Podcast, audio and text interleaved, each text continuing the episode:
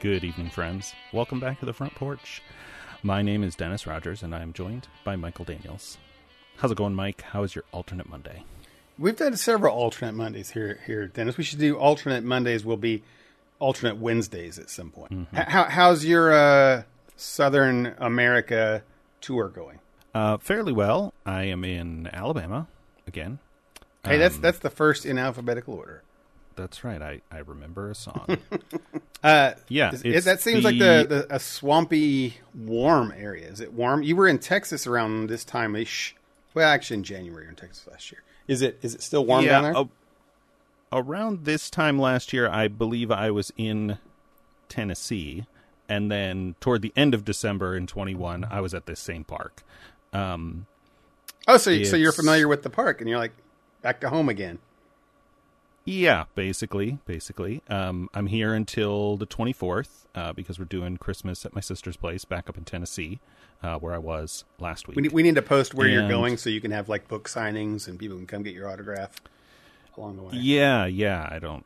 Well, probably, probably not. But um, yeah, it was um, when I was in Tennessee. A big cold front came through, and it was like 30s, even 20s, a couple nights.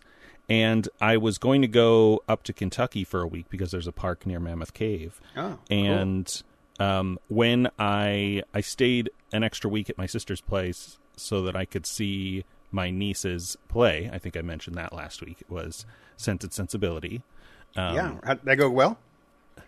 it did. Yeah, they're high school kids, and it was all um, like student run, and it was also the first show of their three that they did. So. Um, they were a little, you know, they're high school kids. High school kids always th- those musicals always feel so fun to me just because they they are really enjoying themselves and it's the it's the age where overacting is great. Like they're just really into it. I think. Yeah, yeah, and it's definitely um, you get the sense of, um, you know, some of the kids have a little more natural talent than others. Yeah. Uh-huh. Um, and Those are the uh, musical the musical popular kids. Like it's a weird term to say, but like they're not popular, but within the musical community, they're real popular. Sure, sure, and um, it's uh, you know they're homeschoolers, so it's a little Yeah. it's a little different in that regard too. Um, up in uh, up in Michigan, where uh, they actually lived in Michigan before too, but there there's a a, a um, homeschooler theater group in Michigan that is a big organization with paid like the directors and and a couple of the organizers are are paid positions Yeah. um, and they they would always put on excellent shows with like really good uh, vocal training, really good choreography, really well made sets, and all this stuff. And it was very like, you know, those are all of the all of the high school theater shows that I've seen for the last ten years. Um, and so it kind of sets the bar high. Where like the first time I saw one of those shows, I was like, "This is amazing! These are high schoolers doing." you know Pirates of Penzance and the actual you know Mabel singing opera uh, kind of stuff. Nice. And um, this was more of a typical high school show where you know some of them are good, some of them are a little mumbly. Um, you know, I think uh, I was like, well, I'm glad that I am familiar with the story of this story. Otherwise, I would be a little lost, especially because it's Jane Austen, right? Uh, like, yeah, yeah. how do you That's rough. how do you convert how do you convert a Jane Austen novel into a play and then have like actual you know 15 16 17 year olds try and read this dialogue there were a couple of lines and a couple of, of kids that I was like they don't know what they're saying.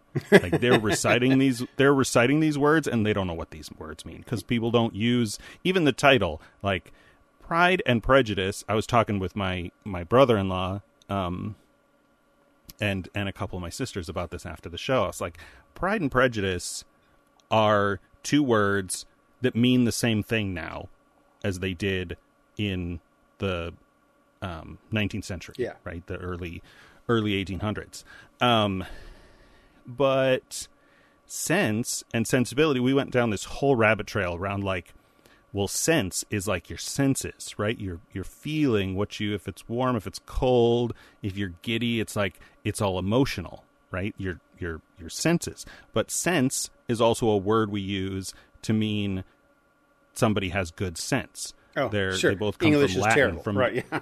fr- from the, like they both come from Latin with slightly different roots. Right. And I'm like, all right, I can see how that. That's kind of the stuff that fascinates me once in a while. But uh, um, yeah. And anyway, because it was cold up there, I was like, I'm gonna go south before Christmas, so I don't have to deal with like my hose freezing and stuff Mm, like that. right. And now, lo and behold, it's gonna be in the low 70s.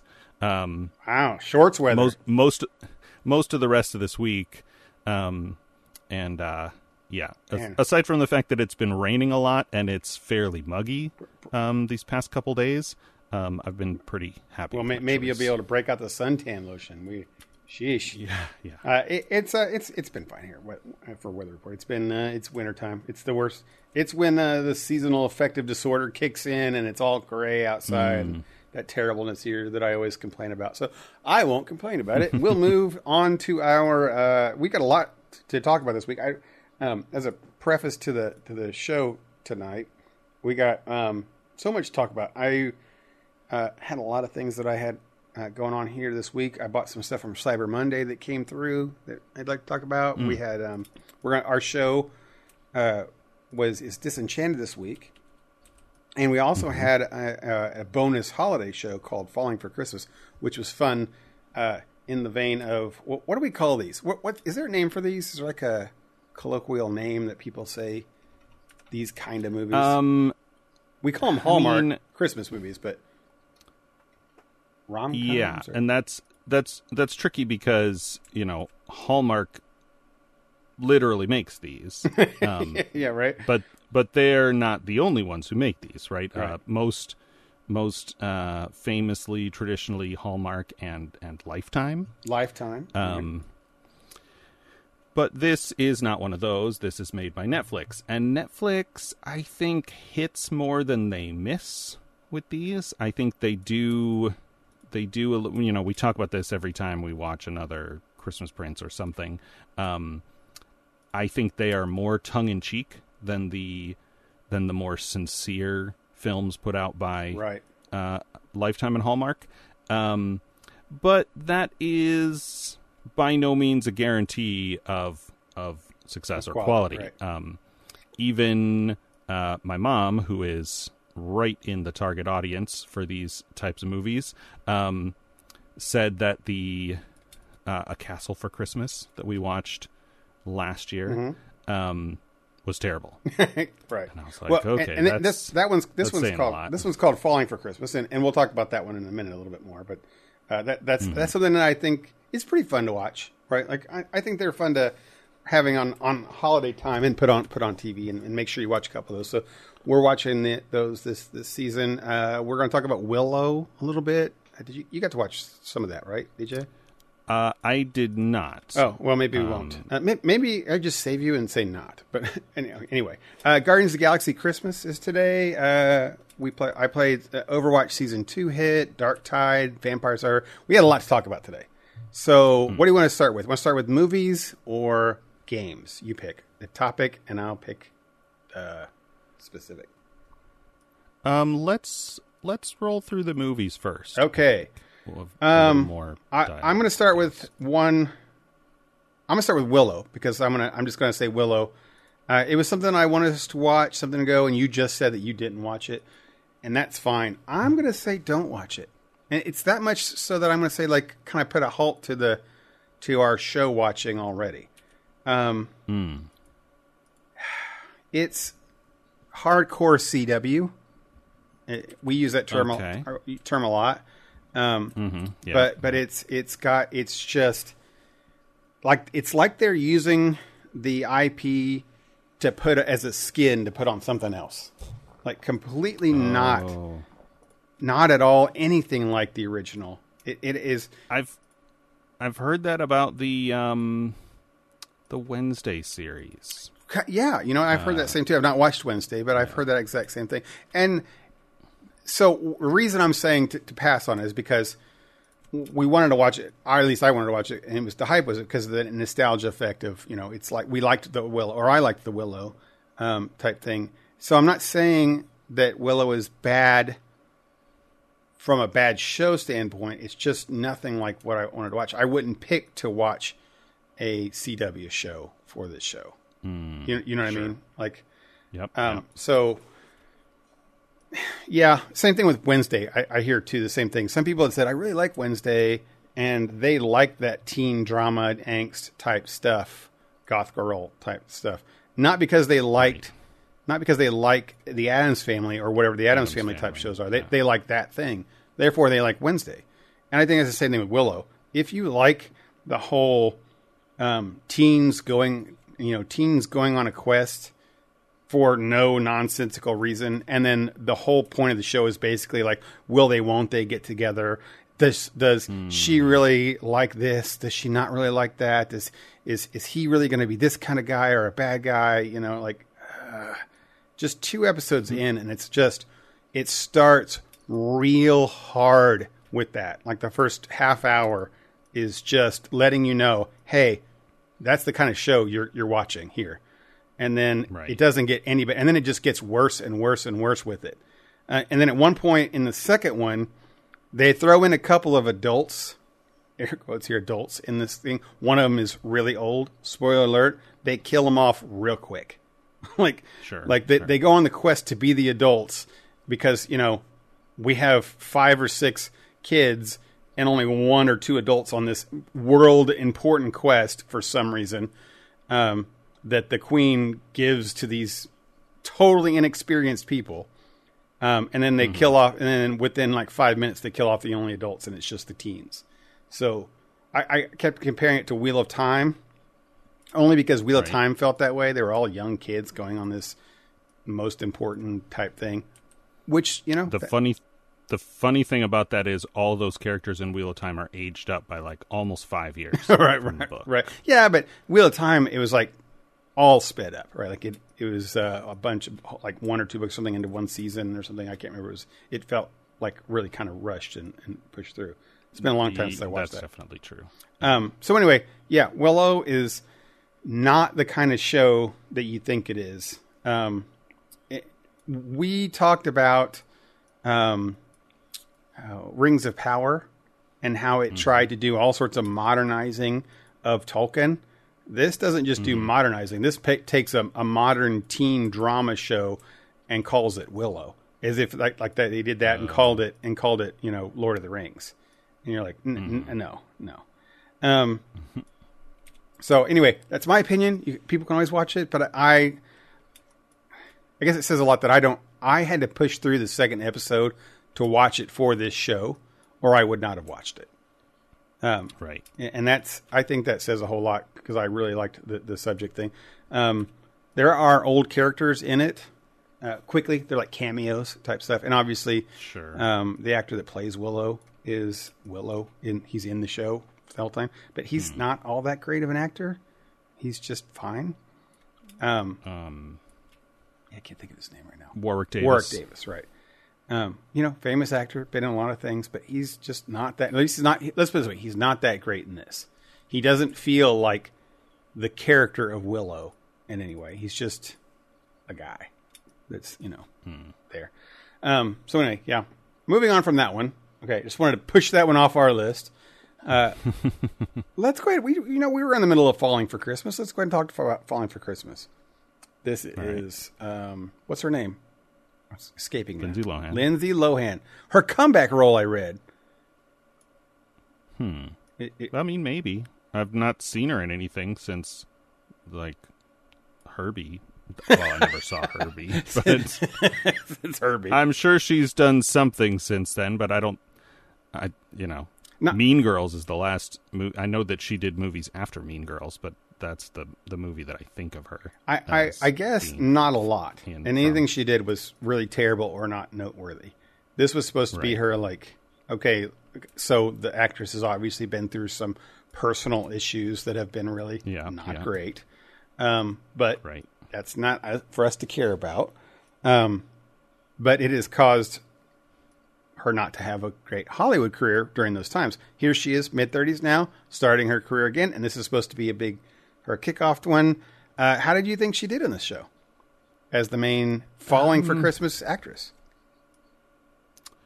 So, I sort of, I sort of speed ran this movie. Yeah, Um, I've I've said before I I often will watch things slightly sped up. yeah, um, if I think they're going to be long and and slow. And this is this genre of movie. oh yeah, uh, the whole Chris- genres Chris- should be played on. Christmas rom com. There are not going to be any surprises. Right. You know, it's it's more like which you know it's a it's a uh, it's a choose your own adventure, but most of the choices only have two or maybe three options. Right. Um, and they're all positive options, right? They're all like, Right, right. Right. Uh, I will say, let me just talk about this movie by referencing another movie, um, which is how I don't know why I'm saying that like it's a weird thing. That's how people talk about topics Yeah. uh, of all kinds. Um, my family watched a movie called Steppin' Stepping. It's either Stepping or Steppin' for the holidays okay, uh, dance themed. If that title didn't uh, didn't clue you in pass. to that, um, starring our old buddy uh, uh, AC Slater. Oh, double pass, Mario hard Lopez. pass. Yeah, yeah, yeah. Um, I think part of the appeal for this was that uh, a lot of the shots, the exterior shots, were filmed in the town in Tennessee where my sister and brother-in-law okay. live. Sure, Um, gotta gotta so, watch you it know, then. Sure, they would pause it to point out landmarks and stuff like that. But it was considerably worse than Falling for Christmas. Oh, okay. Um, you know, uh, uh, You know, this genre, it it straddles a line that sometimes, I mean, you either get it or you or you're bad, right? Like I think, Mm-hmm, I think, I think it's one of those like magnet. You know, when you hold magnets together that have the opposing forces, and you feel that like they're pushing on it, and you can hit that perfect spot where you're pushing. But if you move it to the left a little bit, you're just like totally off. That's how these this genre is. It's if you get it wrong with these movies, it's just a bad, terrible movie. well, and it's a weird, it's a weird thing, right? Because even a good uh, Christmas rom com is not a good movie. Oh no, but Um, Like, so you go so into like them what is stuff. the what is the bar right like i i you know talk about all of these all of these netflix ones and I'm like oh they're they're doing this thing but it's self-aware like like they're they're doing it but it's satire right like is it satire the line between satire and sincerity is so thin sometimes I agree, yeah. that that you're like oh this is bad but i'm entertained um and and, And and, you know that they know. It's like you know that they know, right? Right, right. And is it and is it ever like, you know, I see um I said this, I don't know if this was off the air. Um Lacey Chabert also from Mean Girls does a bunch of these with Hallmark, like basically one a year. Um and I which I assume is a fairly uh lucrative gig for an actor who can't uh for whatever reason, you know, schedule or or talent or or whatever. I'm not trying to s- im, im, you know disparage any any actors. Um, you know, a lot of them don't have the have the time, the flexibility for big, you know, quote unquote real acting jobs, right? If they have families quotes, or yeah. whatever. Um, you know, maybe they appreciate this, like, you know, go to wherever they're filming, uh, spend a few months making this simple movie uh, where they're basically just acting as themselves. Oh, and, yeah, here. and and get a paycheck, Getting right? some money, Nothing, right? Nothing wrong with that. No, no. Um, and so I feel bad being too hard on the genre because I know that uh, from that, like you know, she posts on Instagram when she's doing the project or whatever. Um, I know that people, you know, work hard on them. Uh, oh, sure. Yeah, yeah, yeah, yeah. You don't want to. I real I realize that I sound very patronizing, and that's not my intention either. Um, the the biggest issue I had with uh, Steppen to Chris. What I can't even remember the name of it. um, is that there was no there was no tension. Like he go Mario Lopez goes back to his hometown. I hope that's the right, I think that's the right name. Um, and runs into an old friend, and she's a hot dance instructor. And the only tension at any point in the movie, the only like dramatic tension, is whether or not he'll acknowledge that he has feelings for her. There's no ex ex girlfriend. I mean, there is like his real life wife shows up at the end to like be the person who wants him to come back to a dancing or he was on some version of Dancing with the Stars, some knockoff, and like they can't use the real name, and like that's he's gonna. She wants him to come back to the city to do this thing instead of stay in the town and do this like talent show with the girl. Yeah. Um, but he doesn't really even consider it at all. So there's no there's no tension. It's just like a sequence of scenes, like a sequence of events with no um again, no tension. I keep saying the same thing, but I can't think of a more clear way to say that. Anyway, that's not the movie we're talking about. Um this movie I've described to other members of my family, like my mom and my sister. Like I know my mom watches movies like this, so I'm like, yeah, you could you'll you'll probably like this one fine. I recommended Castle for Christmas to them last year, so And they didn't I like that one you said earlier. th- th- their bar should be pretty low. Um, this movie, this Lindsay Lohan Falling for Christmas, is basically uh, um, Overboard Yes. with a little Yes. with a little bit of White Christmas and just a dash of uh, It's a Wonderful Life. that's a mix there, Dennis. What, what, Not, uh, but but you're you're not wrong. I, you're very none, right on this. none one. of that much of a much of a shocker, right? Like, uh, you know, ninety percent. I'm making that number up. Ninety percent of movies in the genre are some version of "It's a Wonderful Life," which is just a uh, remix reversal of of a Christmas Carol, right? Like that's the basic formula for a Christmas story. Is you know a person in one situation experiences a different situation and makes a change in their life. yeah, uh, ma- makes these- a change. Right there, you go. Yeah. Right. They they send the you know they poke their head out the window and say, "You there, boy? What day is this?" Right. Um, yeah, they're, they're bad at the beginning. That's a that's the Scrooged thing, right? You know the the uh, you said yeah, Yeah, which Christmas Carol. right. which which again is is is just Christmas Carol. Like it's uh that's the basic that's the basic formula we're working with. Right. Um and, and that this this, one this one does that for for sure. This one does that. It has uh, amnesia, which is a favorite um, a favorite plot device of of Hallmark writers. Yeah. Um, you know, very convenient way to make a character, Change who they are. r- yeah, change who they are, like try out being a different person. Um, it sometimes I feel like can be a little problematic, like in Overboard. But oh yeah, um, yeah, right, right, sure. Yeah, where he slave uses her. Yeah, right. Yeah, Lies yeah. and she's turned. Uh, I, I love that movie, but yeah, total wrong.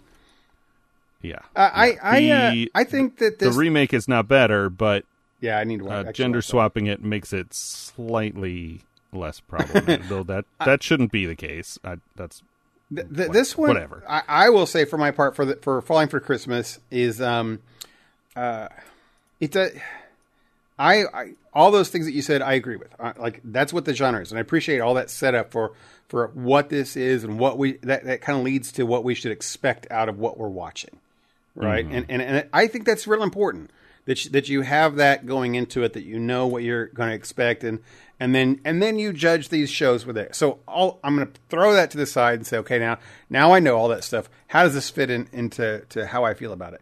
Um, I, I like watching these for all those reasons. Like we know what we're doing. We you know it's great. It's fun. I'm going to watch it. I think you watching it at 1.25 or 1.5 speed is an excellent suggestion for all these.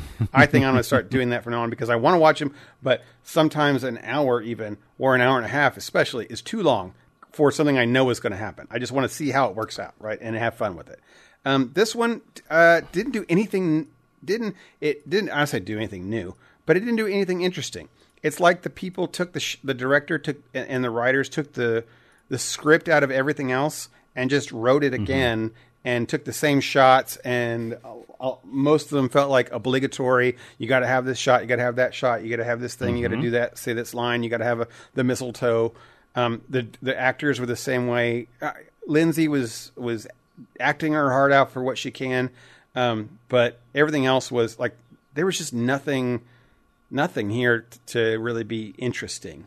I guess, or say like, "Oh, that was fun," or and it's you know, and it's one of those like uh it's one of those things where it's not it's it's not bad enough to be entertaining yes, there you right? go. It's you that watch, total like, mid milquetoast. You know stuff. after after christmas prince i went and watched the the um vanessa hudgens ones um Mm-hmm. speaking again of uh of former teen stars who who appear in a lot of these and so much of what happened in those movies was so dumb and so ridiculous that it made it more entertaining, right? They're Yeah. like, "Oh, it's here," and then in the sequel, there's a third sister, but they're all her, but this one's blonde, and you know, just whatever kind of ridiculous things. Where this was just, it was just kind of bland and predictable, and that They're all predictable, right? But this one was Right, This, right. Was, this It's- one was there was no there was no fun in that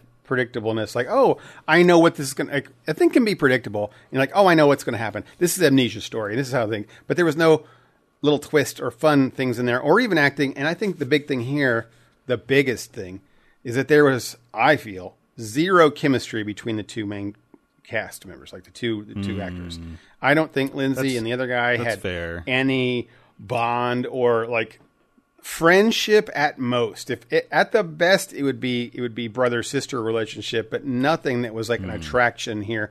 And I think that's that's got to be one of the most important things here. It's that like Prince meets girl off the street who is just the diamond in the rough type thing, and then she's mm-hmm. really a princess in in spirit, you know, or he mm-hmm. is really like you know, downtrodden, but a, a good, kind soul, and just needs a chance with a wonderful person. And that, like, there was none of that. These two people, she was kind of terrible as normal, but she wasn't much better when she was a a thing. And and he didn't have any attraction to her for any reason. It, it just they didn't have. It was just feeling like they were reading the script, right?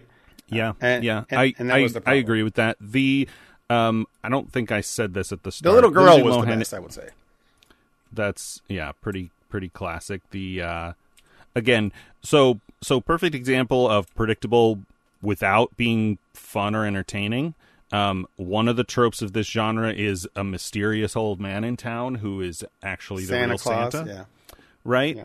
The guy in this movie uh, is clearly dressed like a like a hip Santa, Yeah. right? He's wearing he's wearing a red flat cap instead of like a like a Santa hat. Yeah.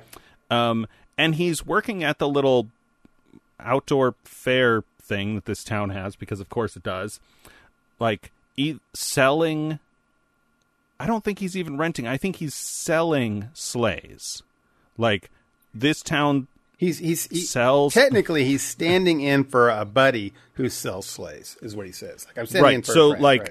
like this town where the where the ski lodge is is going out of business has enough tourism to have a specialized shop to sell sleds right so like so weird. like all of that None of that makes again any sense, this right. this is not a genre where you want to tug on any threads Yes, of, yeah, uh, of at all. plausibility but so like that character appears on screen. One of the other things I did while I watched this was I sort of live tweeted in our Discord to Uh. I'm sure the annoyance of, of most of our friends with with timestamps to like Oh, oh, I, sh- 20 I need to go back and watch it then.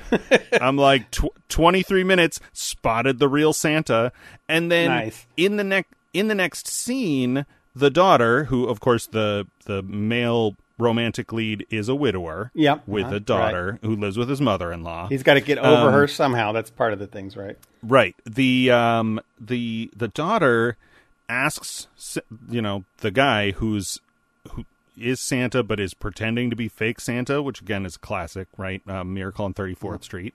Um and you see him like do the little touch the nose magic thing to make the wind that knocks Lindsay Lohan off the off the mountain. Right. Um, so that she comes into the story. I'm like, she could have just fallen. Like the wind could come and knock. We don't need this. Like, oh, it's real because him being Santa was not part of the story. Yeah. No. It was not was Yeah. not important in any way. Yeah. Um, and yeah, so it's like there were the the the bones of a story were of an interesting or entertaining story were there. Um, but just very a lot of it just just very lazy. I think one of the things La- that's a good um, term. Late lazy for this. Yeah. one of the things I noticed toward the end is is her father comes back. I never finished this thought. Um, uh, Lindsay Lohan is playing Paris Hilton, basically. Yes, for sure. Um, you know that right off in the first five minutes, right? And and her dad comes and finds her right? Because she's been missing. That's the whole amnesia thing. Um and has no like has no strong feelings about her but i mean he sort of encourages her to to leave and come back with her fiance but her dad doesn't like the fiance either because he's such a cartoon. Um and i'm like there's an opportunity here for some tension, right? Like for her, for the dad to be like, no, you're not staying here in this podunk town to, to, you know, marry this ski lodge owner.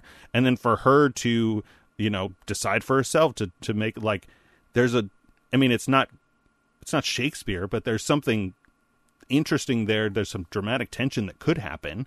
Um, and it just doesn't. Yeah. The the uh, I I will say for the fiance character, the the Tad. Tad, Thad, Tad, whatever his name is, characters.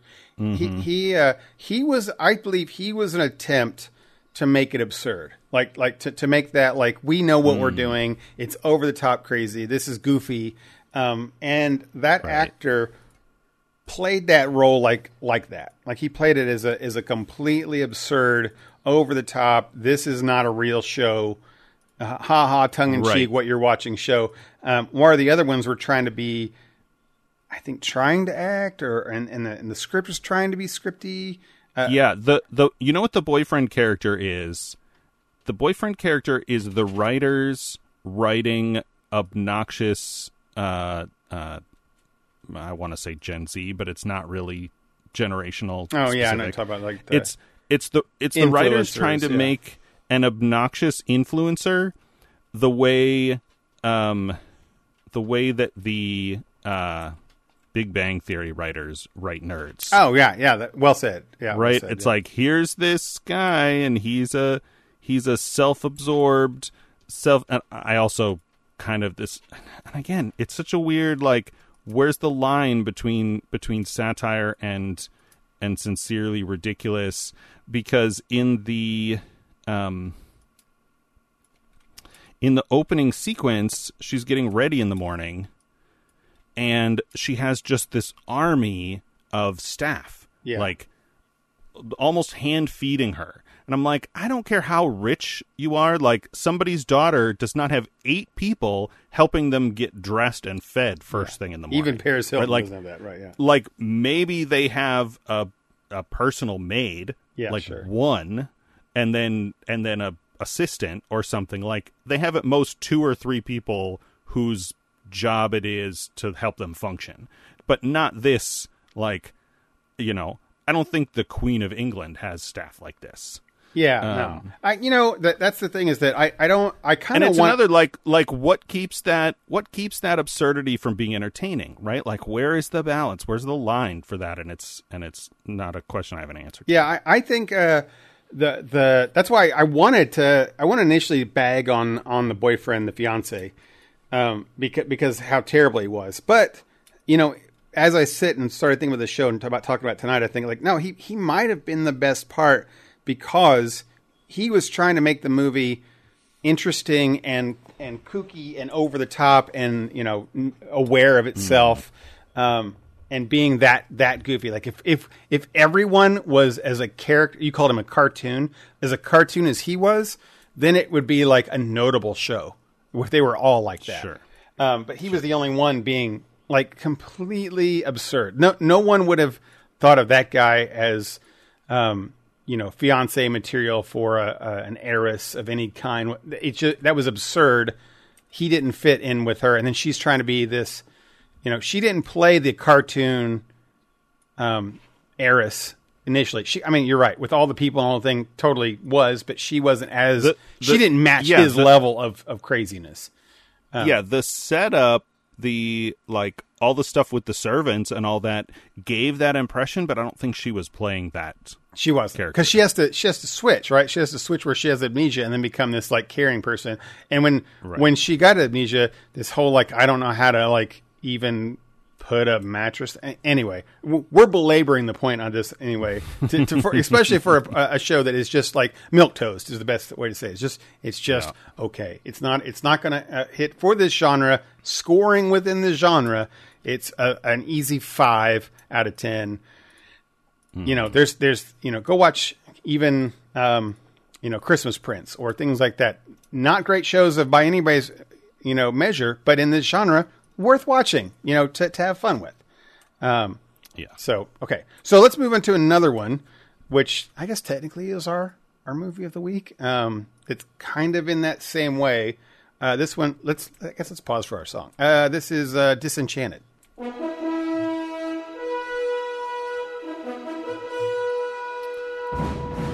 Yeah, so Disenchanted uh, came out a couple weeks ago, sequel to Enchanted, and I think most of the same cast. the The daughter is different, but I think all the adults are the same. I only saw Yeah. Enchanted once, yeah so yeah same here be- you can May- maybe twice confirm that for me. Um, but i believe it is yeah uh, it's funny because I heard uh, Griffin Newman, who voices the chipmunk Pip. Okay um, he was on the Flophouse podcast a couple weeks ago talking about this movie, and I was like, "Oh, he's talking about Enchanted. That's a thing in the in the sequel. I wonder if he he worked on the on the sequel um, of that." So Th- This is kind of like that too. This is, I mean, like that, like Falling for Christmas. Now they're not in the same genre, but but they, it's its own genre, right? Where it's this. wh- what age group would you say? Like 16, 14 to twenty, maybe. Um, some something like that, and also, you know, just a little bit of like something from for the parents who grew up on uh, Cinderella and Sleeping Beauty, Yeah, which is right. obviously very strongly drawing from that, with a little bit of um, uh, Snow White, right? Original first wave Disney animated features, whatever right. those are but called. but not taking itself Um, too seriously. Like so, you, you know that No. you you can't you know coming into this, it's a fairy tale, kooky, hokey, non-realistic thing. Mm-hmm. So you're not going to judge it in that same kind of way. Um, right, but but unlike Falling for Christmas, that genre that has a like um, um, you know hit highlight notes and points that you have to hit in the script, and then and then make your own modifications. This has its own story type stuff that you make, but still has the feelings of you know family and coming together type stuff, and the moral of the story at the end. Um, So so this is a sequel to Enchanted, where the main character is a is a basically Disney princess from a in a multiverse world where they, she's a cartoon gets brought into the real world, and this is Enchanted, the first one, and Yep. Um, has to to live in New York City and figure that out as a Disney, you know, kooky uh, Disney princess in a real world. Then she where she meets a, a, a, real person, falls in love. They come together in the end, and then uh, as part of it, one of her friends, um, wh- who lives in the real world, goes and marries a, a, a prince in the cartoon world, and they go back, which is Idina Menzel, live in the cartoon world. This is the sequel to that, where now they ha- she's lived in the real world for some at least ten years, um, and we catch up with them and their family now. She's got a stepdaughter, um, and then we have the people who's lived in the cartoon world visiting back. Um, so, uh, where do we start on this one? Um, what do you think? um, do you want to hit the spoiler bell? Um, well, well, before spoilers, um, let's just say I think that this, um, is not as good as the first. This is not a spoilery thing. This is not as good as the first, but still has um, it does the characters justice. And when I say not as good as the first, meaning that it doesn't it doesn't do a lot of the oh this is a, a cartoon world person in a real world thing. It doesn't do it doesn't feel like a lot of that in this. Yeah, uh, because it's it's you know set fully in this real world. The characters are already established. There's not a lot of the you know she she's lived in the real world for a long time. So it's not of that fish out. It's not the fish out of water story that the last one was. Right, right. It's a little bit, uh, a little bit of the same thing going on there with um, uh, Bourne Identity, right? Yeah. Where you've like you're doing this thing, and the you know the first movie is is built on this mystery, right? And then the Yeah. the mystery gets revealed, and you make the sequels, and the sequels are just like any other action movie. Yeah. Um, Yeah, there's right. no yeah there's no there's no fish out of water story here it's just um A a s- sort of family coming of age story mostly about the daughter Yeah, with with with characters that had this unique thing, character quality about them, right? That they Mm-hmm. that they lived in a magical world or whatever. Uh, yeah, so let's go ahead and spoiler bell on this one, I guess. Now, okay. We're going to talk in detail about the story of disenchanted the sequel to enchanted. So if you don't want to get spoiled on this you should skip ahead for final thoughts. Um i so i saw the trailer for this. I don't know if you linked it to me or i just watched it randomly what my why i watched the trailer for this. Um because like i said i saw the original once. Uh, it's obviously not for me in any way. Um i thought it was fine. It was a good movie. I didn't dislike it but i'm not the target market for it at all. Um that that's that's an important phrase, by the way. Target market, and and I agree. and I don't and I don't know if I was not paying close enough attention to the trailer, uh, but I did not expect uh, what happens. What happens is not what I expected.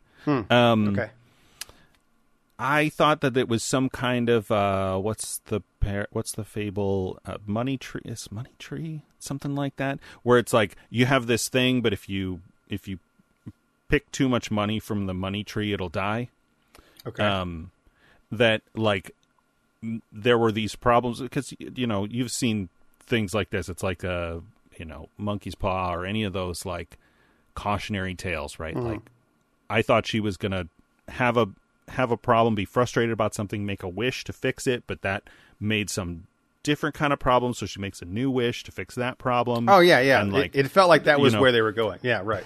things sort of spiral out of control, but that's not what happens at all. She makes a wish, turns the world into turns the real world into fantasy world, which is pulling all the fantasy out of Andalasia.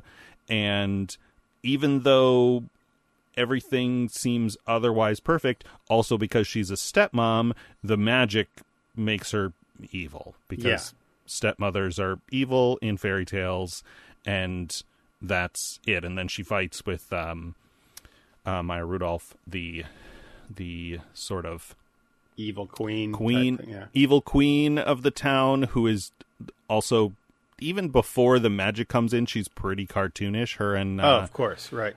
Yvette Nicole Brown and and Jayma Mays, her little cronies, her Mean Girl posse. Right. Um, they're all pretty ridiculous even before the magic Yes. comes, and then once the magic does come, it's just very like, hey, this movie was made by Disney, so we can do all of the Snow White, Maleficent. Yep. They even name drop Maleficent and uh, and uh, Cinderella, don't, they, know. or something like that, or Sleeping Beauty, or something. they na- they name drop two evil uh evil queens from stories. The um i don't think the one from cinderella's name is well known or or snow white. So it's it's um maleficent and somebody else. Sure. um and this movie's a musical. I forgot i assume the original was too. I don't Right. I mean, that's that's one Um, part of the thing is they all sing all the time, which which was well, I for, I had forgotten as well that that there was such heavy musical component to this one. I I, I got to say about this one is that through the lens that we're supposed to watch Falling for Christmas with, if we watch this movie or if I watch this movie with that lens, this mm-hmm. is a much far superior movie. Now, if you watch it as a if you watch it as a like, is this a good movie? Is this a bad movie type thing? Then it's going to be bad. I think it's just going to be like put thumbs down, pass this up, don't watch it. It's it's not worth it. Mm-hmm. But if you watch it from the standpoint of it's very corny, it is self aware that it's corny, and mm-hmm. and that's what it's trying to be over the top. Like when they become a fantasy world, it I think it does a lot of original kind of things with that. We we just talked about how Falling for Christmas it just does the the the beats and doesn't do anything special. This does the beats and then tricks you. Like I didn't I also didn't expect her to be the evil stepmother. I also didn't expect her to be aware that she was the evil stepmother and try to fight against it. Right? Right. And and and have that that uh uh angst in between her and her still be a main character even though you know, I, I would expect the the daughter to become the main character and stuff, which she kind of was. But then Giselle was still the main character and uh, throughout the whole time because she was the evil thing. I didn't expect there to be two villains where she had to fight and become the queen villain. Yeah, it's a that that's something I don't know.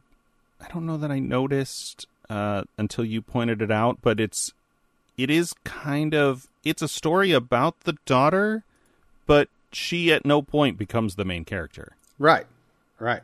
I mean, she has a Yeah. couple scenes where she's playing Belle as she walks through the town and becomes Right. Cinderella as she's at the stuff. So she's she's the main character from that standpoint, right? That she's Mm-hmm. she's the hero of the story. And even and I and I did really appreciate again like the way they they put the meats on meat on the bones here is that Giselle recognized that she was the main character and that Giselle wasn't and that she she kind of promoted her and gave her that thing, told her, "Yeah, you need to save us. You're you're the one here that not me," uh, type thing. So Mm-hmm. a- all of those beats, I really really liked. I I, I I'm not prepared to say this is a good movie or that everybody run out and say everybody to watch it, but from the lens of a Christmas falling for Christmas type standpoint, it's got all those little extra twists and those fun little things and those nice lighthearted type things. The the cast aren't doing anything. They're not amazing. I don't fall in love with Idina Menzel nor Dempsey or anybody else. None of them are special or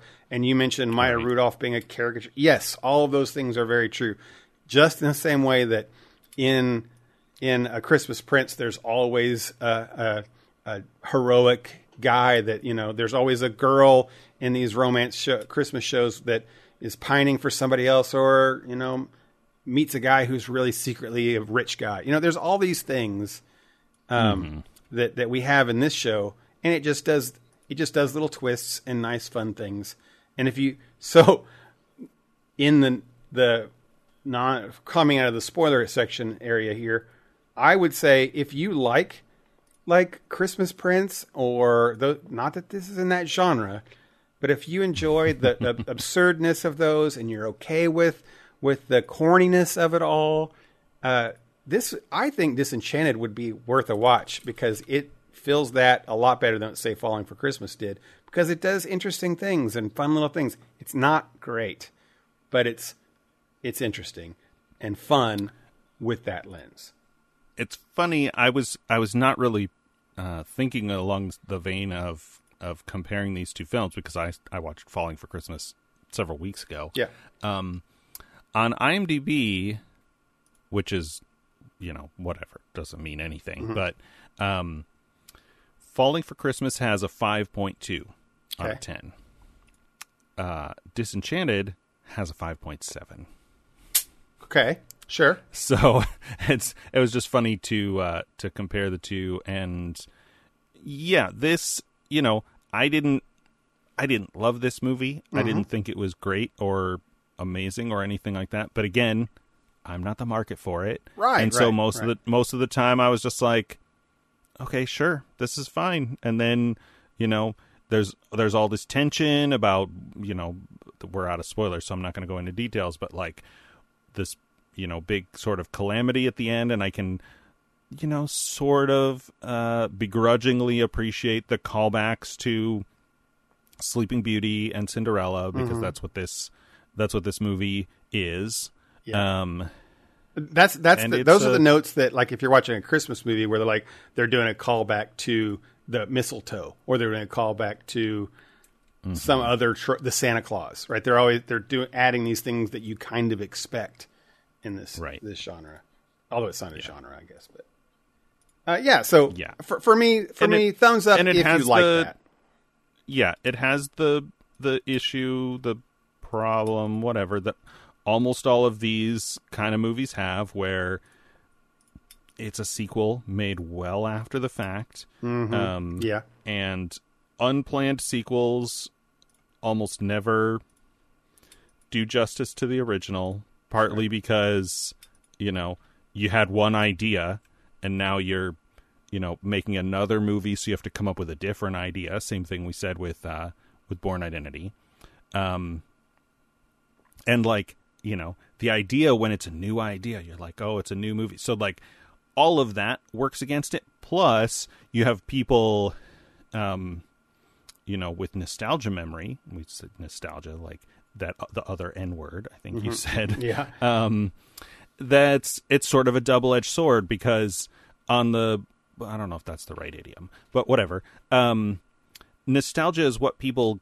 what gets people to buy tickets. Yeah. Right. And so like a project can be financially successful, but it also sets the expectations really high because it's not only not only do they maybe not have a second good idea, the writers or director, um, people also are expecting that good first movie also amped up by their fond memories of it sure, right so even if it even if it was an equally good movie to the to the first one it still might not live up to the memories unless it does something really different like um like empire strikes back Yeah, I I, th- I think the the best N word movie out there is definitely Top Gun, uh, Maverick. In that it um, Sure. it it, do- it does the uh, it gives the nostalgic things that you want. Matter of fact, it starts off with the the full song. Always bugs me in these movies where they do.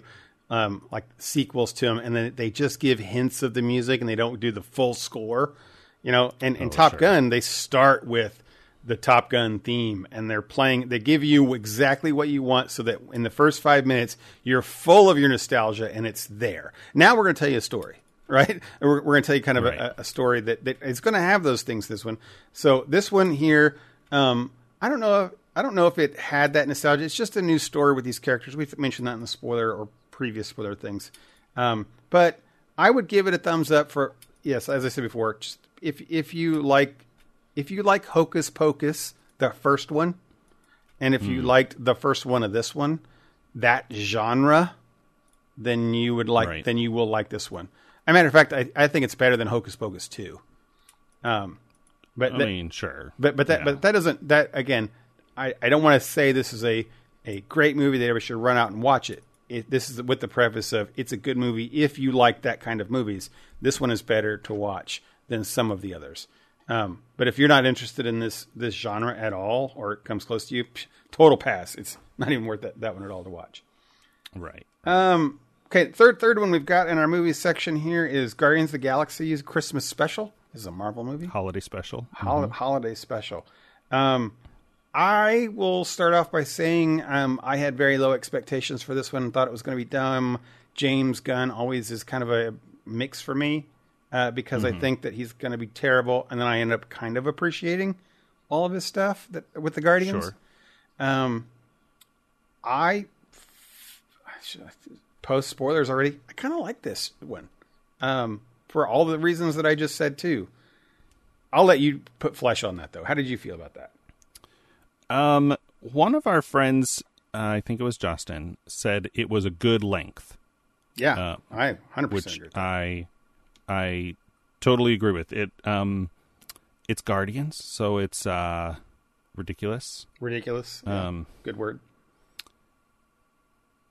and we get focus on some of the characters that that don't normally get center stage in the Guardians uh um Yeah, and this one would be Drax Series? and, and Mantis, and Mantis a lot a lot with Mantis. Mm-hmm. Um which I appreciated. it It definitely hits uh, I wish I could remember what my I have like a like a quintessential example of this like something that's dumb but I still really enjoy really appreciate um um well, I mean, everything everywhere all at once is a little bit this way, but I know a lot of people have not seen that.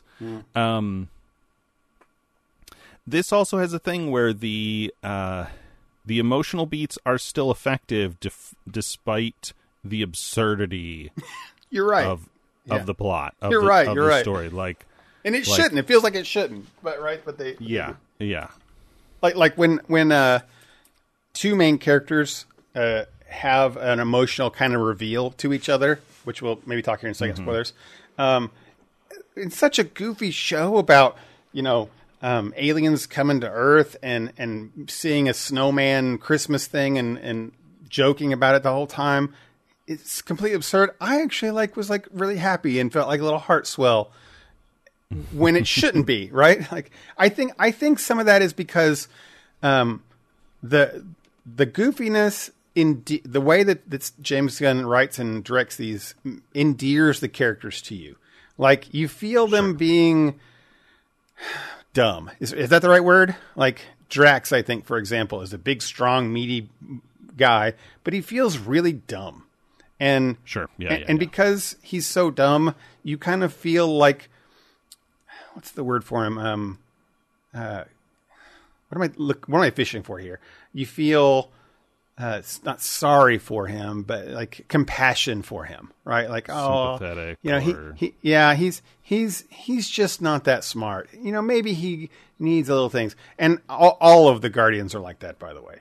Um, so I think the way these are written is that through all those goofy times, when they have like a real emotional time, you kind of feel like happy for them.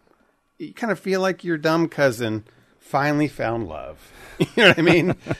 Yeah, yeah, that's a that's an interesting way to put it. I I kept thinking of um the end of Guardians 2 Mm-hmm. Um, when they do the sort of space fireworks and they play that Cat Stevens song right, right. and and and Rocket does a little thing. It's like, oh, they all came, even Yeah. though he was mean and yelled at him all the time and stole batteries he didn't need. And you're like, this is so on the nose and so manipulative, but it's working, and I'm not mad about it. Nah, yeah, right. I, I'm I- like, I'm yeah. like this this stupid talking raccoon is having an emotional moment, it, like un you know unrelated to the actual like Yondu story that's being told there, and it's hundred percent effective at at manipulating my emotions. It does, and and I- and I do think it comes back to that that. Um,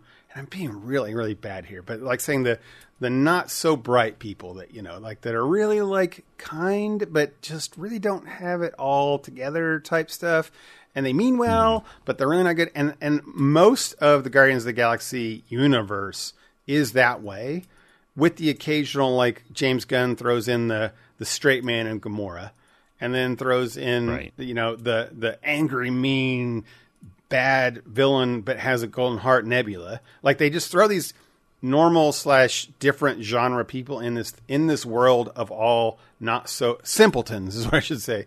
Simpletons with a good heart Sure.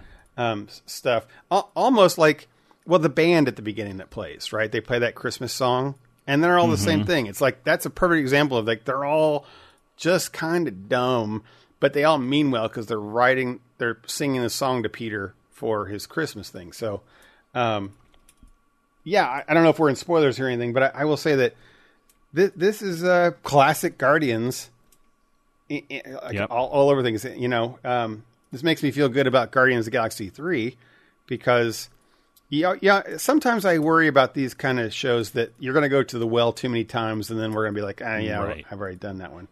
Um, Well, like um uh I know this isn't the same comparison, but James Gunn directed Thor Love and Thunder. No. no, that, not James he did. Gunn. Suicide, Uh, he did the Suicide Squad. Tai- Taika Waititi. oh, yeah, I right? know what Like- you're saying. Right. Like Taika Waititi made the most well-loved Thor movie Sure, in, in Thor Ragnarok. And so you're like, "Oh, well that's great. Let's have him make another one because the last one was great." And, you know, it's obviously not this simple. We talked about that movie at length. Yeah. But yeah, it's like I mean, it's the same thing with sequels. Like if you do the same thing, like what is this? Unless you're making a movie for you know, unless you're making a rom com, especially a holiday rom com, which is a specific thing, right? The mm-hmm. audience for that is either half paying attention, right? They're putting the movie on in the background, on on one point two five speed, right?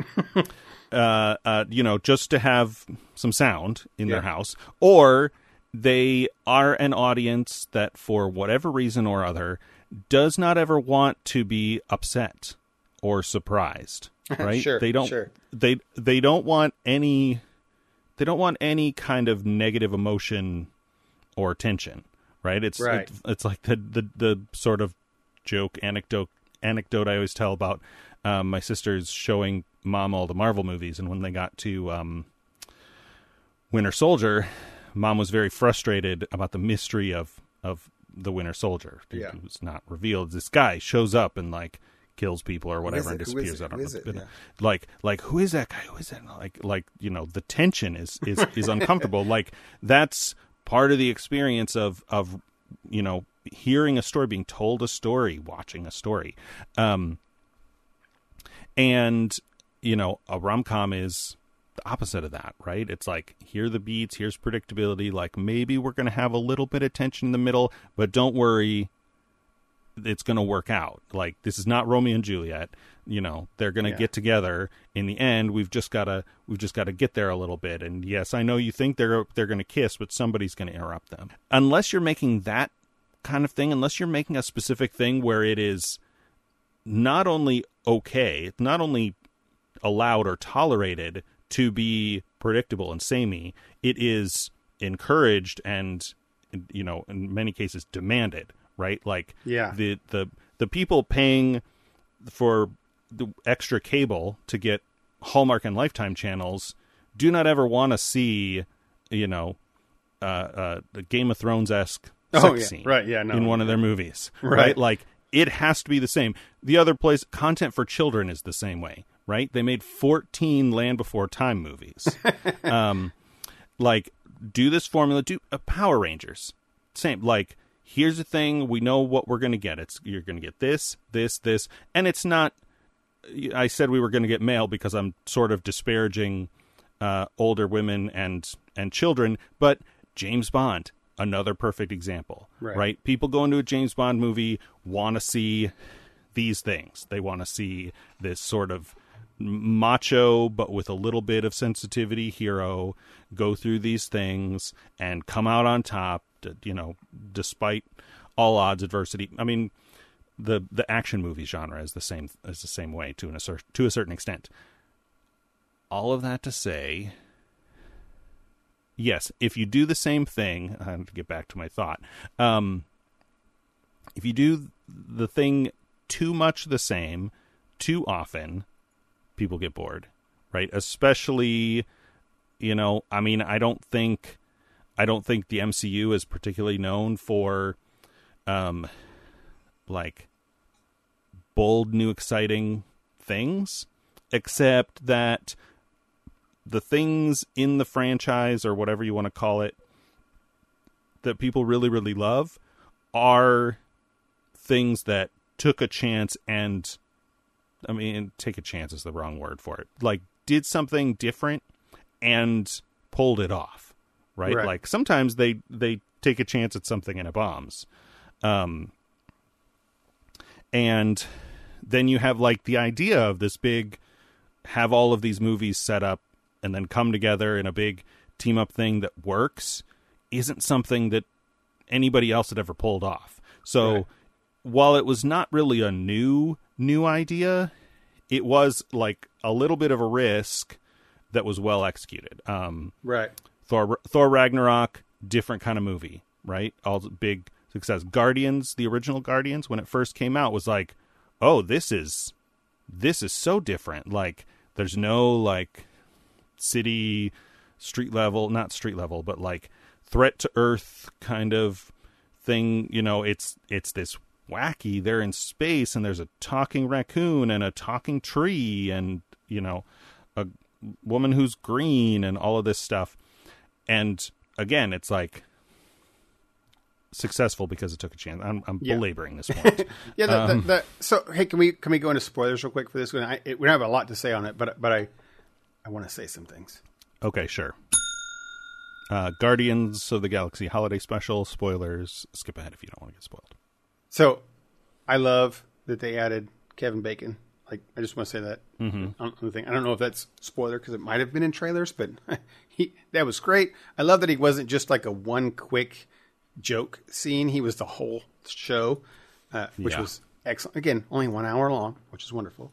Uh, I love Kevin Bacon was wonderful. I love how they manipulated him all the time. He played uh, his own self well at the beginning when he was running away and scared stuff. I love how absurd the chase was, chasing him around like their Drax for some reason is jumping like 20, 20 feet in the air every time he jumps over. None of that made any sense whatsoever. Uh, so it was like having a real life person next to cartoon characters, and that was Kind just of, yeah. and that was fun because it only lasted like ten minutes, and Right. that was great. It's all I needed. It's all I wanted. I saw it, and it moved on, and that was great. And they kept him. I liked the reference to DC in there. They talked about Batman, which was kind of cool. You know, Batman being in the, I guess that's the thing, being in the Marvel universe type stuff. Um, the the Mantis sister relationship was kind of a oh yeah that that makes sense kind of neat neat thing, uh, and was very you know heart tugging. Um, Awesome, sure. I like that uh, Chris Pratt wasn't the main character in this. Um, right. Star Star Lord has a good story that he's kind of told when we're there. Uh, these other characters can have lots of characters here can have room to be the main characters, um, and still care for Peter. I liked the the whole family still thing with it, which is kind of a Guardians theme that they're all this family, Found family. yeah, found family type thing. Uh, so that that really got the heartstrings there at the the last um, song type stuff with Kevin Bacon singing, where you know they give the presents and such, um, wh- which which is nice. You know, Nebula gives the Winter Soldier arm to, to Rocket, and um, it's yeah, just that's that's a perfect example of like, you know, I'm not like tearing up or anything at it, Right. but it it gave me a little bit of like chills, little warm, wholesome moment, and I'm like, this is so dumb. Like, So dumb. Stole his stole his robot arm. Uh, uh, uh, not robot arm is the wrong word, but like to give him as a as a Christmas present, and I'm like. This is dumb, but it's so like it's so effective. Right, and then and then when when uh, Groot gives everybody like their little presents of stuff, and then he gives Kraglin like a gift of him getting the gift of him type thing, and I was like, Yeah, so absurd, but great. And then those little dioramas. the, the best yeah. part about it is like the look on Kraglin's face, like how much he loves it and appreciates it because it's thought of him and it's a thing. It's like it's so dumb because I, I again I really put these characters as people who are very simple, mentally simple character people Sure. ha- having a wonderful happy time and it makes me have a wonderful happy time that they're happy um, in and I, something that this does that guardians does too is how they're bad guys because it's just like a child who does something wrong and you're like yes they did that wrong and they're not supposed to and then somebody else along with them says like another child tells them you shouldn't steal that. That's wrong right? Mm-hmm. And, and you're like yes right. They're right. They're being the good person. That happens throughout this whole thing too. Like mantis will tell drax he's not supposed to kill people. You can't just kill people right? And he's like oh Right. darn i can't kill people you know it's it's that kind of absurdness that you just feel like oh it's my you know simpleton cousin who, who's in, and, and they're all there the thing and then they have that wonderful happy moment at the end and kevin bacon gets on board with it um, he sees Right. them as like this kind of goofy thing um, Yeah. so so yeah And I- gets on stage and sings a song. And yeah, sings the, sings the song. Um, so yeah, an hour long was perfect. That that can't be under overstated enough. Um, that's all it needed to be. I'm I'm very happy for it. Uh, I'm I'm worried that Guardians three. I'm out of spoilers here. Final thoughts thing. Uh, I'm worried that you know thumbs up for this show. Everything good about it. Definitely watch it if you're any remotely Marvel person. And um, it makes me worried for Guardians 3, not because it's going to be bad. I think it'll be great, but I feel that he may kill people off because it's his last bit, his last hurrah. I really like these simple people that are very, you know, uh, not smart and but but goofy and fun. that uh, James Gunn may kill people off because he does that. He's done that with a lot of his characters in like Suicide Squad and such, and he's killed off characters in the last two movies. Um, so he's going over to DC now. He's no longer going to be doing Marvel movies anymore. This was his people. Um, I only, you know, feel bad that he's going to like destroy the Guardians and tear them apart and kill people off, and they all go their separate ways at the end. Um, so that would make me sad. Hopefully, it's hopefully Guardians Three is just like this one, where it's all happy and makes me feel good because they're all goofy. Right. Oh, okay. Oof, we got through all of our movies. That was we, we made it. Um, hey, so uh, I'm going to go to a little bit of a personal thing. We had Cyber Monday happen. We didn't talk about that last week, but um, did you buy anything this year for like Black Friday or Cyber Monday for anything like anything cool? Any like tech things, trinkets, something that helps you out? Um, I did buy a new monitor. I talked about that. Uh, it's curved and it's oh the uh, curve. How do you like a curved monitor? it it took me a couple days to get used to it, but I'm I'm on it now. It's uh it's 32 inch at the normal I don't know 1610 I think uh aspect ratio. So it's like an ultra one was- wide type. That's My old my old one was ultra wide. This one's more like a standard widescreen, which um again was a little weird, but you know I had um, I had the ultra wide for like five or six years, and before that I had a normal widescreen monitor, um, and so I had to adjust my brain to like put the apps in the corners now instead of uh, yeah. to the sides and do them all full height because they don't have to be full height because the monitor is is taller. Um, Right. It's taller and narrower than my old one. My old one was 34 ultra wide. This one's 32 widescreen, so it doesn't stick out into my um space in my camper. I don't bump into it as I, much. th- I think that's that's important to talk about in this conversation here, Dennis. Is that I have been in your camper and I know that it has limited space. so so, but but I also know that your work requires you to have this space for for for technology. Uh, having Mm-hmm. this big, huge monitor for some people, like, ah, yeah, he's got a cool thing. Like, I think it's important to say that you've got this in a small space and you're working with with it. That's- Does it take up your true, whole that's true. table? It does, but the old one uh, was wider than the table, um, so that's uh, that's a change.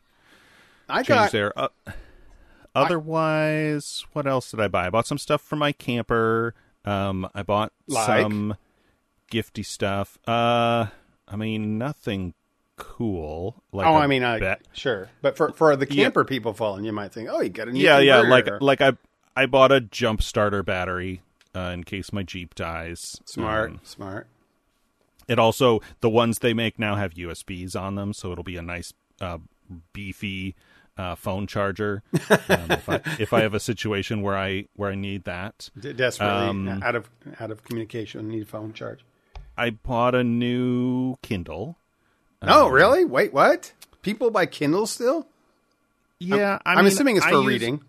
It's for reading. Um, I also put manga on mine, so I'm, I've started reading uh, One Piece, which is the piratey. Oh wait, um, isn't that like seven thousand episode long? Yes, Anime? yes. Okay. It's I'm I'm not watching the anime. That would take forever, and I wouldn't uh, would never finish it. But manga I can read faster.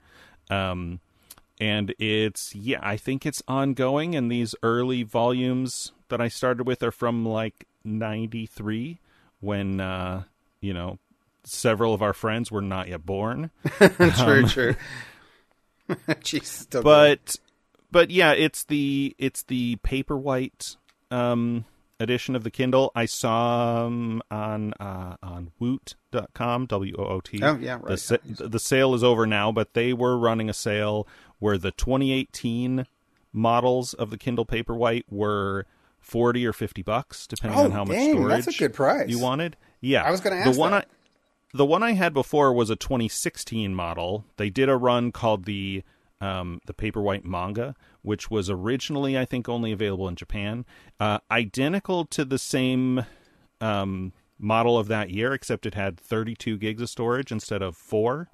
Um, you know, if you're if you're dealing with ebooks, you don't need a lot of storage, right? Yeah. Your typical ebook is in the kilobytes uh, size wise, but of course, manga is images, Yeah. uh, and so it it can be a little bit more. Um, and I think I paid 60 for it in like 2019. And so I was I was looking at these at these 2018s and it's not it was not enough of an upgrade from the one I had to justify even at that low price point. Um, but then I went back and forth and I was like, well, maybe this part of it'll be a little better and maybe I'll do a jailbreak thing. And then I discovered that Amazon was also running a sale on the new ones um, from last year that are just a like the body of it is a tiny bit bigger and the screen is almost an inch larger which Okay.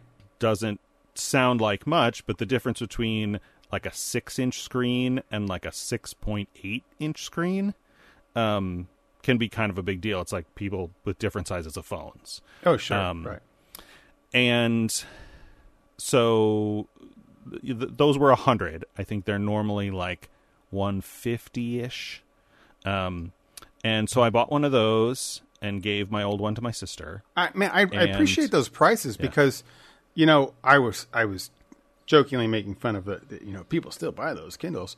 Um, I think that's a real important thing to say is that that price point because the the the follow up people will say, "Oh, so just use an iPad for that?" But iPads now are four hundred and fifty dollars to eight hundred dollars for an i an iPad. And and if one of the things you want to do is if you're an avid reader, it's to to like read books on a, on a portable device. If that's your primary use for an iPad, which I could definitely see that being, you don't want to spend five hundred dollars on on a No, there's a there, there are a lot of there are a lot of things. Um, the Kindle the Kindles are very good for reading. They're not great really for much of anything else. yes, right. Um, and that's you know just the that's okay though. I mean, that, that's I what. don't. You- right, right. Like, like it's fine. They are they're smaller than iPads and considerably lighter, like in the Yes. ounces, right? Yeah. Like six because they're not ounces. trying to be more, right? Because there's no, you know, there's no full color, you know, full, you know, there's no Retina screen, or it's, it's this e-ink paper thing. Like most of the weight is battery, right? And then it can last weeks on that battery because it's Right. not doing much, especially if you put it in airplane mode. Um, so it's lighter to hold while you're um, while you're reading, and the nature of the e-ink screen means that you can read uh, outside, like in full. You know, you, you like you try to use your phone when it's a really sunny day, and you're like, it's not the the screen on my phone isn't bright enough. But but a, a Kindle looks like paper, so more external light just helps. Yeah, um, for sure. My- Instead of instead of hindering. my my kid about a year ago dropped my iPad, and shattered it in the garage floor, and so I've not had that. And I've and I've been reading like paper books since then. But but uh, pri- prior to then, I would use my my you know iPad for for book was the primary thing. Maybe video watching occasionally, but um, you know primarily that was the the best thing about it. And and now when I look at like I should have another iPad. The, the thing that the only thing that I really miss about my iPad is that I could have that small thin light thing in my my bag for reading books in the morning. Um, So now that I now you say that, it makes me think I should probably look at a at a Kindle. We're, by the way, we're not sponsored by Amazon or Kindle here. oh, if they want to give us a call, that made me think. But the uh, but it does make me think I should probably because I don't want to pay like it's just said I don't want to pay five hundred dollars for another device that I don't need. All the all the extra features of an iPad I can have on my phone and is better done on a phone. Even some games are better on the phone than they are on this big thing to, to carry it around. But for a book, that's excellent. And I think you're right. A, kin- a Kindle, that's something worth buying. Yeah, Um, I think if you're going to um, if you're going to read comics like Western full color comics, Mm-hmm. um, a an iPad is better. Sure, I can see Um, that. Sure. But I can, you know, uh, uh, the the Kindle will just fit in my back pocket if I'm wearing jeans, or if I have a jacket. Right, it'll fit in a pocket. Which a full size iPad, the middle size uh, nine ten inch iPad will not will not fit in your pocket. Um, Yeah. Oh, no, no. and it's more fragile. And these are these last two generations of the Paperwhite and a couple of the other ones are some level of waterproof. Like you can't you know, go scuba diving with them, but presumably you could, if you like to read in the bath or something, it would be a nice, uh, a nice Sure. thing. I don't, I don't have a bathtub in my camper, so I can't confirm that. Um, but yeah, and so that's uh, what else did I buy? I bought something that wasn't on sale, but I might save that for a for a reveal later. That's a Christmas. My my big my big thing my big purchase this year is, as I've always said in the multiple years we've done the show, is that I, you know I buy for uh, Black Friday or Cyber Monday for me. Um, some some some bits of it is for for presents, but that's you know I'll, I'll buy my stuff. I bought um, uh, I didn't buy any movies this year um, c- because so much of it is digital anymore, and I can get them on on the services on the streaming services, especially now that they're you know things like Disney. I don't need to buy all the Marvel movies because if just have the subscription and and I buy. So instead of buying twelve Marvel movies for ten dollars a piece, I can just pay a less than a year of, um, you know, much less than that for a year of Disney Plus and and, and get all of those things. So so I don't, I didn't buy movies this year, which made me sad going by the bin. You know, it was really it was full, but I didn't buy anything. I did buy um, the New Horizon game, which was over a year old at this point, but I bought that one um, for westerns. West. Forbidden West, yeah. I bought Elden Ring, which was on sale. Um, ha- haven't played either of those two yet, but I, but I did have those. Um, and um, uh, the the thing I bought this year was the big ticket item was I bought a new projector. I'm in my game room. I've Yeah, you were decided, talking about that. yeah, and in, in, in my game room, I've decided to, um, uh, or the, the the front porch studio, as I can call it, is um, I decided to go instead of a, a TV thing uh, or monitor or whatever. I decided to go projector. I'm going to have a just pull down from the ceiling, um, a screen come down and have a nice right. projector. And I decided to, to splurge. I bought a Ben, what's called a BenQ is the brand name, um, uh, yeah.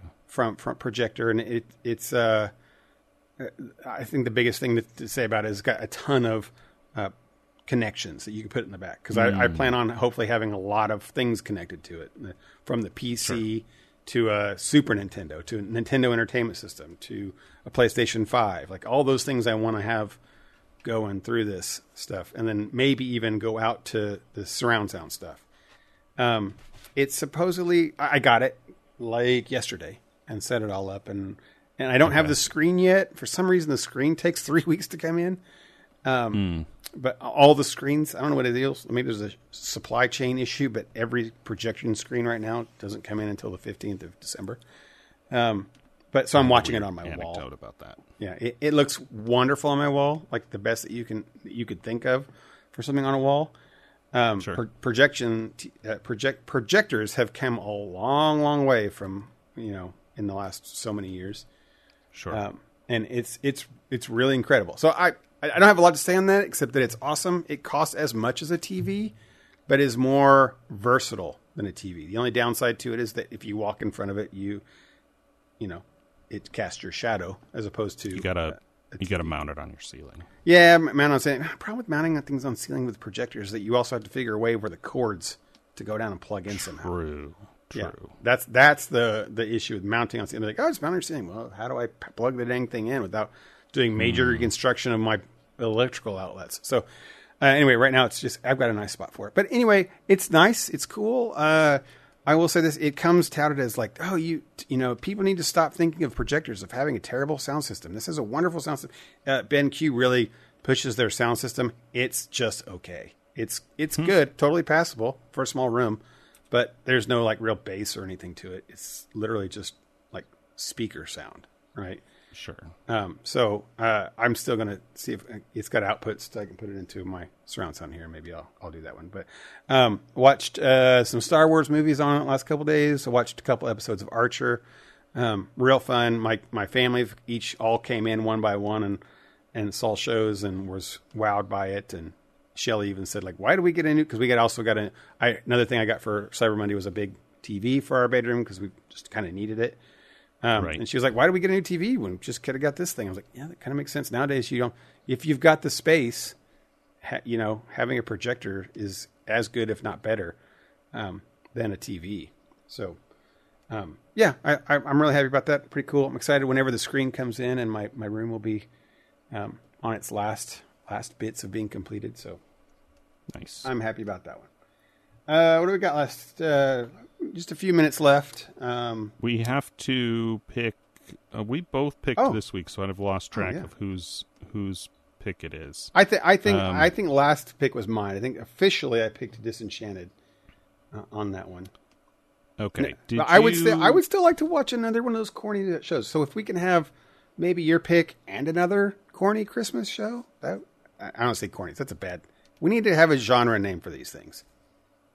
Rom mean, com, Hallmark, holiday holiday rom com, Yeah. whatever uh, you want to call it. Um, have you seen Spirited?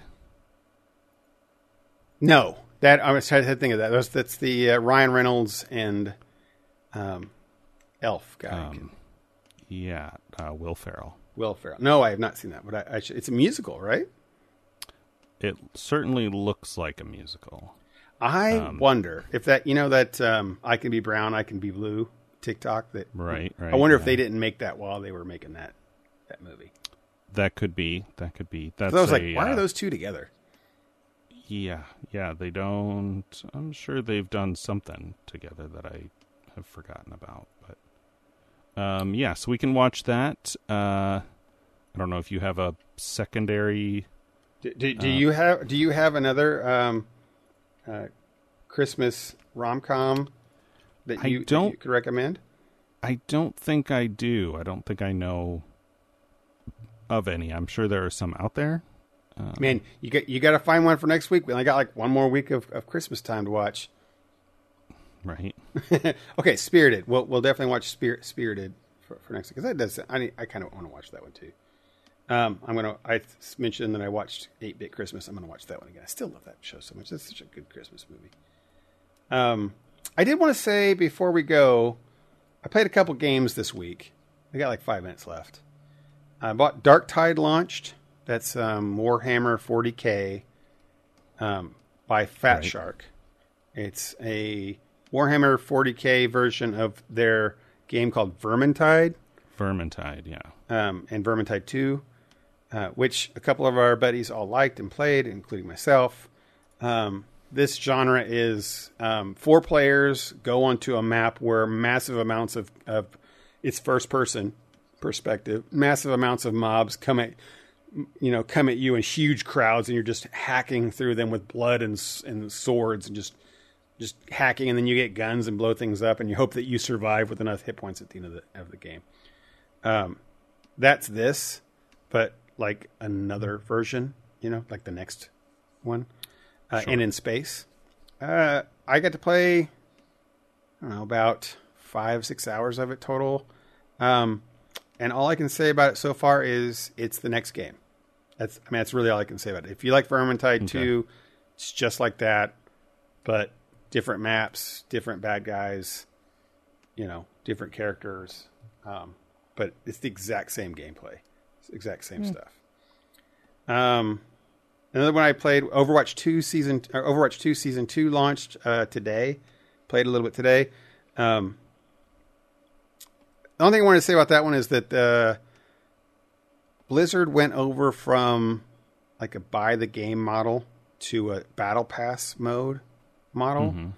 Um, and all, and no longer can you really get in-game currency like you can, but it's like getting pennies when everything costs a hundred bucks. Sure. Um, so to get skins or get things that you want in the game is now extremely expensive. Like to get one skin for one character, it's something like 20 bucks.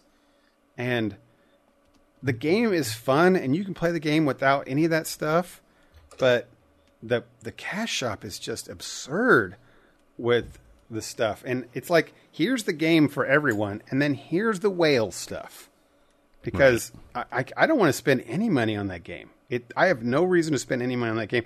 I'll play the game and it's super fun still, but man, all the all the the fun, cool look part of it is just they don't even have like stuff they can throw you a bone for like three bucks or something. It's it's all like ten to twenty bucks for one little bit.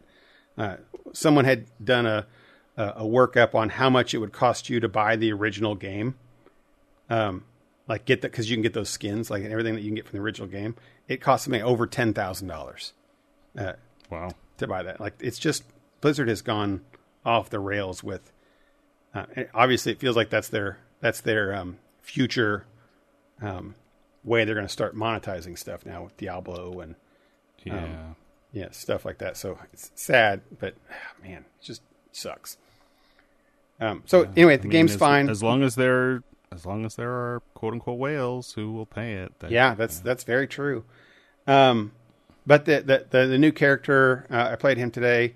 Uh, I only played him a couple times. It not very interesting. Um, not he's a tank, and he he's fine. He's he's got some interesting moves, but it's just not. He's he's not fun. I guess the thing is that he just he wasn't. I played him a couple times. Like okay, that wasn't very fun. I'm gonna go play other characters that are. Um, and and then I think that tends to be the, the overall feeling with most people. It's like, yeah, that's okay, but you really got to do a lot. You got to work really hard to be adequate with him. With all the other characters are just out of the box adequate, you know. Sure, sure. So um, the last thing I want to talk about yeah, was I mean in a in Okay. a competitive game they're always looking for how do they call it? Uh a character with a high skill ceiling. Yeah, that's a real problem with. I think that make that really turns me off to games is that they're esport games because of that. That they make they intentionally try to add characters that are for esports, right? Right. Um, and and this feels like that. The last couple characters they put out feels like okay. I see that this has like you know 03 percent faster movement speed than somebody else, and that's matters in the meta of the the Diamond League or whatever. Mm-hmm. But it's just not entertaining until you're like that level. So it's, it's you know I don't know. Um, okay, last Yeah, one I want to say was I, I, I played a game or I bought a game not too long ago uh, called Soulstone Survivors. We talked about it a couple weeks on the show. Our buddy Pete had said that it was a clone or what do they call a, a, a new take in the genre from a, a game called Vampire Spiritual Survivor. successor. Yeah. Um, so it's got the the original was called Vampire Survivor. So I bought it, it was like five bucks on Steam. Um, super fun. I still say Soulstone Survivor is definitely better. It's kind of like if you had Vampire Survivor, if you had a, a game, it's like playing Diablo two, and then now I'm playing Diablo three. So I played Vampire Survivor would be equivalent to playing Diablo two. Soulstone Survivor is like playing Diablo three. Um, Okay. So, so I um, I won't go back and talk about the the genre of the game because we're limited on time. But uh, if you're considering playing the two, Vampire Survivor is like five bucks if you can get for that. It's really fun. It's just like if you've never played Diablo two and you can get it for five dollars, sure. And you've played the crap out of uh, Diablo three, definitely go back and try two. It's only five bucks. Uh, same thing with Vampire Survivor. It's fun. It's fun, and and I and I had a great like a couple days with it. Um, but you know the the real better game is Soulstone Survivors, uh, even though it's in alpha right now. Gotcha. Gotcha. I um fired up my Windows computer a few days ago and played a couple hours of uh Rift Breaker, not Rift. Oh yeah, yeah, I played that a while back. It's a sort of survival base building uh game, a little bit like Factorio, but a lot more it's it's um I think it's orthag no orthogonal's not the right word. Like it's uh it's 3D where uh or Factorio is flat, it's 2D. Um It's the it Diablo has- perspective kind of type thing. yeah, yeah. It um it has issues for me with uh just like contrast visibility of like what are the monsters, what are the things you're supposed to click on and like uh trees blocking your view of stuff, which is weird. Um it's also just more intense than Factorio is because you'll you know you have to go out and explore and Mhm. find stuff by hand and then you'll be surrounded by enemies attack you from a long range but it's Oh, th- this is called isometric, by the way. That that, that isometric that's the word i'm like I, I knew there was a there was a geometry term i was searching Right, right. for um but anyway it's fun and it's like i don't know it's like 20 bucks it might have been on sale but i think its full steam price is only like It, might even be 25, on so Game Pass, by the way. If people have Game Pass, I think it might. that's pr- that. that's probably true i knew that i had played it before and i bet that's how with that i had game pass for a couple yeah. months when we were I, I still have. Game Pass, and I had played it on there when it came out. Back I was that was one of those. I was excited to, when it came out to play it. Um, my thoughts on that game was, um, I liked it because it's that that Factorio satisfactory base building type ish thing. Mm-hmm. Um, but I don't think it's as good as any of those. Uh, mainly because Yeah. it, it didn't have that like. Well, first off, the real thing that I still had a hard time getting over was that there's just one base. You do go off into other planets, kinda, but really, it's not like you make a base and then you go and make another base and um, and then you go like I've completed this mission. I guess is what I was expecting it to happen.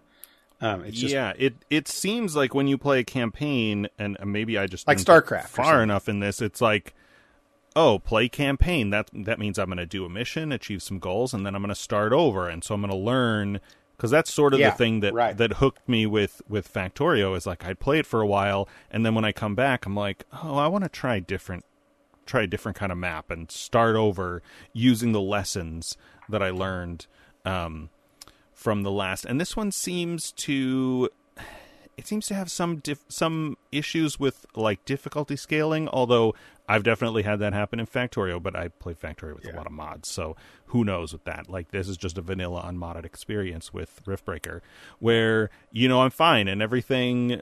You know the few towers I put up take care of everything that comes close, and then I've got to go out here and get this thing, and then suddenly my base gets swarmed and like completely taken over, and I'm like, you know what? I've been Yeah. I've been playing this for two and a half hours. I think I'm gonna quit and go. Yes, that that that was my thing too. One I wanted to say is that I, I should have said this when I started. I expected it to be a StarCraft like game, like an RTS, and it ended up being like a Factorio game. Uh, Okay, but sure. but it was between the two. Like it was the the dumbed down version of get a building. You've got barracks now. You can build this other thing of StarCraft. But then it had mechanics like Factorio or um, uh, Satisfactory with you know things coming in at you, and you have to build other buildings to build you know uh, connect power lines and things like that. So it's like it was just weird m- mesh of genres that I wasn't expecting. Um, that that's why if I would if I thought it was Satisfactory, I would have expected it to be one base because that's how all those games are. But I expected it to be StarCraft, and then I learn what a barracks is, and I can upgrade it to the next thing, and then I, I play the next scenario, go to the next planet. You know, mm-hmm. and and that wasn't this is all. It was just all one planet. And you're right. Now that you, I'm glad you said that because I kind of wanted to go back and play it, but now you say it, I don't because that was the thing is that I had built up some nice strong stuff, but then I would just get wrecked by a swarm of stuff on one side, and it would be just like, oh, I had to go back and redo that all over again. I survived, but it was just, it was just overwhelming odds because the entire board comes at you. It's like that's just dumb. It was just yeah that's that's what happened to me and it has the the the again it's like this weird sort of intensity because you go from almost being bored right where you're Yeah, like okay yeah. well i'm waiting i'm waiting for this research to build and there's nothing else for me to do in the meantime so i'm like well maybe i'll go explore but you're not really you can't really explore just like in vanilla factorio like you're not your your hand weapons are not really enough to protect you if you find a huge swarm of uh, of of monsters, and and so you just wait, and then where I feel like in a game like Factorio, there's almost no downtime. Like as soon as you get some big thing, and everything takes more like planning and thought. Like you build up you know your your whatever. Like you you you don't have enough iron plates right? And so you build up and expand your whole iron smelting operation. And that takes a while. You got to get all these machines and you got to build them all and you got to get raw resources and do all this stuff. And then just about the time you're done with that maybe some aliens are attacking the side of the base although that that's like one out of seven things that that possibly happen. The other are like, oh, now I don't have enough electricity for this, so I got to expand my power production plant. And now I'm running low on coal, so I've got to like. There's always something to do, but it's not. It's not frantic like you're. Now you're going to die. Your whole base is going to get wiped. Like definitely that can happen, but it's more like. Um, maintenance like- type stuff. like sort of like whack-a-mole but yeah like maintenance it's like you're you're running you're frantically running a factory and doing everything yourself it's you're like oh now we're low on this and now we got to it's logistics and and um, um in, in organization Riftbreaker, in Riftbreaker, I remember several times having like everything. I, I would because you said that you're in the, the bored stage where like you're just waiting for something to happen forever. So I would build up like every one of my walls four deep, right? Like four deep of the max walls, and then I would put put like six of uh, a type of awesome gun, and then a bunch of other guns, and maybe the the range guns, and then the the the ones outside the wall. Like I had everything beefed up to the max, and then it would just be like completely wrecked if I wasn't there managing it with my own self because you're getting attacked from all sides from the north, south, east, and west. So your guy can only be in one spot. So you come down to the bottom and like, okay, I, I survived this one down here, but I have to go up to my other ones that were just completely destroyed because I wasn't there, even though they were the maxed out, completely fortified as big as they could possibly be. Yeah, and, and I'm I'm not a fan of of that either. That's a thing StarCraft does, where like the game gives you uh, tools like parts that seem like they're going to serve a purpose, like Yeah. defenses. I don't have an I don't have another example close at hand, but like you can build walls, you can build turrets, but none of it is as good, is as effective as you think it's going to be. Yeah. And so really the game has just given you a little like carrot on a stick that is Yeah. is a waste of your time and resources yeah. Um where you know yeah you build up all these walls and then the the enemies get through anyway and you're like why did i it took me half an hour to build all those walls Yeah, you, want you want to be able to have like get get a tower that shoots a flamethrower that solves your problem of the little zergs, right? Like if I get a tower and I build it up to like level five flame tower, then any zerg that comes up to that little like little zergling, I, it'll just totally handle for me, right? But mm-hmm. instead, it they get through because there's just so many anyway, and they're powerful enough to that your tower doesn't really matter it, it it handles them a little bit, but there's no way that it can handle what they it should. And, Right. and and unless you were over there babysitting it, healing it, fixing it, then repairing it, then and attacking it, same like yeah, that that's something Riftbreaker was like when I would after I would have invasions happen, I'd repair and then I was like, this is just not. I want to. I don't want to be doing this all the time. That for another attack that's just going to wreck me again for another repair cycle. Um, and, and none of those none of those things felt satisfactory for doing their job. satisfactory So so so, so maybe yeah, satisfactory. By the way, that one had a, a new patch too, and I may go back and play that one. That one had a patch, and Valheim had a patch. Um, Demio had a patch. So there's a lot of good games out there with some new new things that I need. yeah To... Cool, man. There's a lot we did today. all right so next week we are watching spirited and maybe if we find another good uh good holiday rom-com we'll Yeah. we'll, we'll, we'll find something and i feel like there was a new tv show but i'm not going to think of it right now so Uh, we were going to watch Willow, but you know. Oh, I know TV show. We're going to watch. Ta- we're going to watch the rest of Avenue Five, and talk about that next week. Yep, I'm I'm mostly caught up on that. I'm still watching The Peripheral. Um, at Oh, our yeah? buddy Fox's recommendation, I've started watching Jeopardy, which is fun. Um, I uh, Ken Jennings is the host in these episodes I'm watching of the Tournament of Champions, um, and so it's fun to try and like get the get the questions once in a blue moon. I'll I'll know something that players don't, and that's that's always fun. Um, and yeah, I watched. Um, oh, I don't know if I have time for this. Well, they they made a movie of uh, Laid Back Camp or Yuru Camp is the is the Japanese title. Uh, just a, a wholesome anime about some girls that go camping.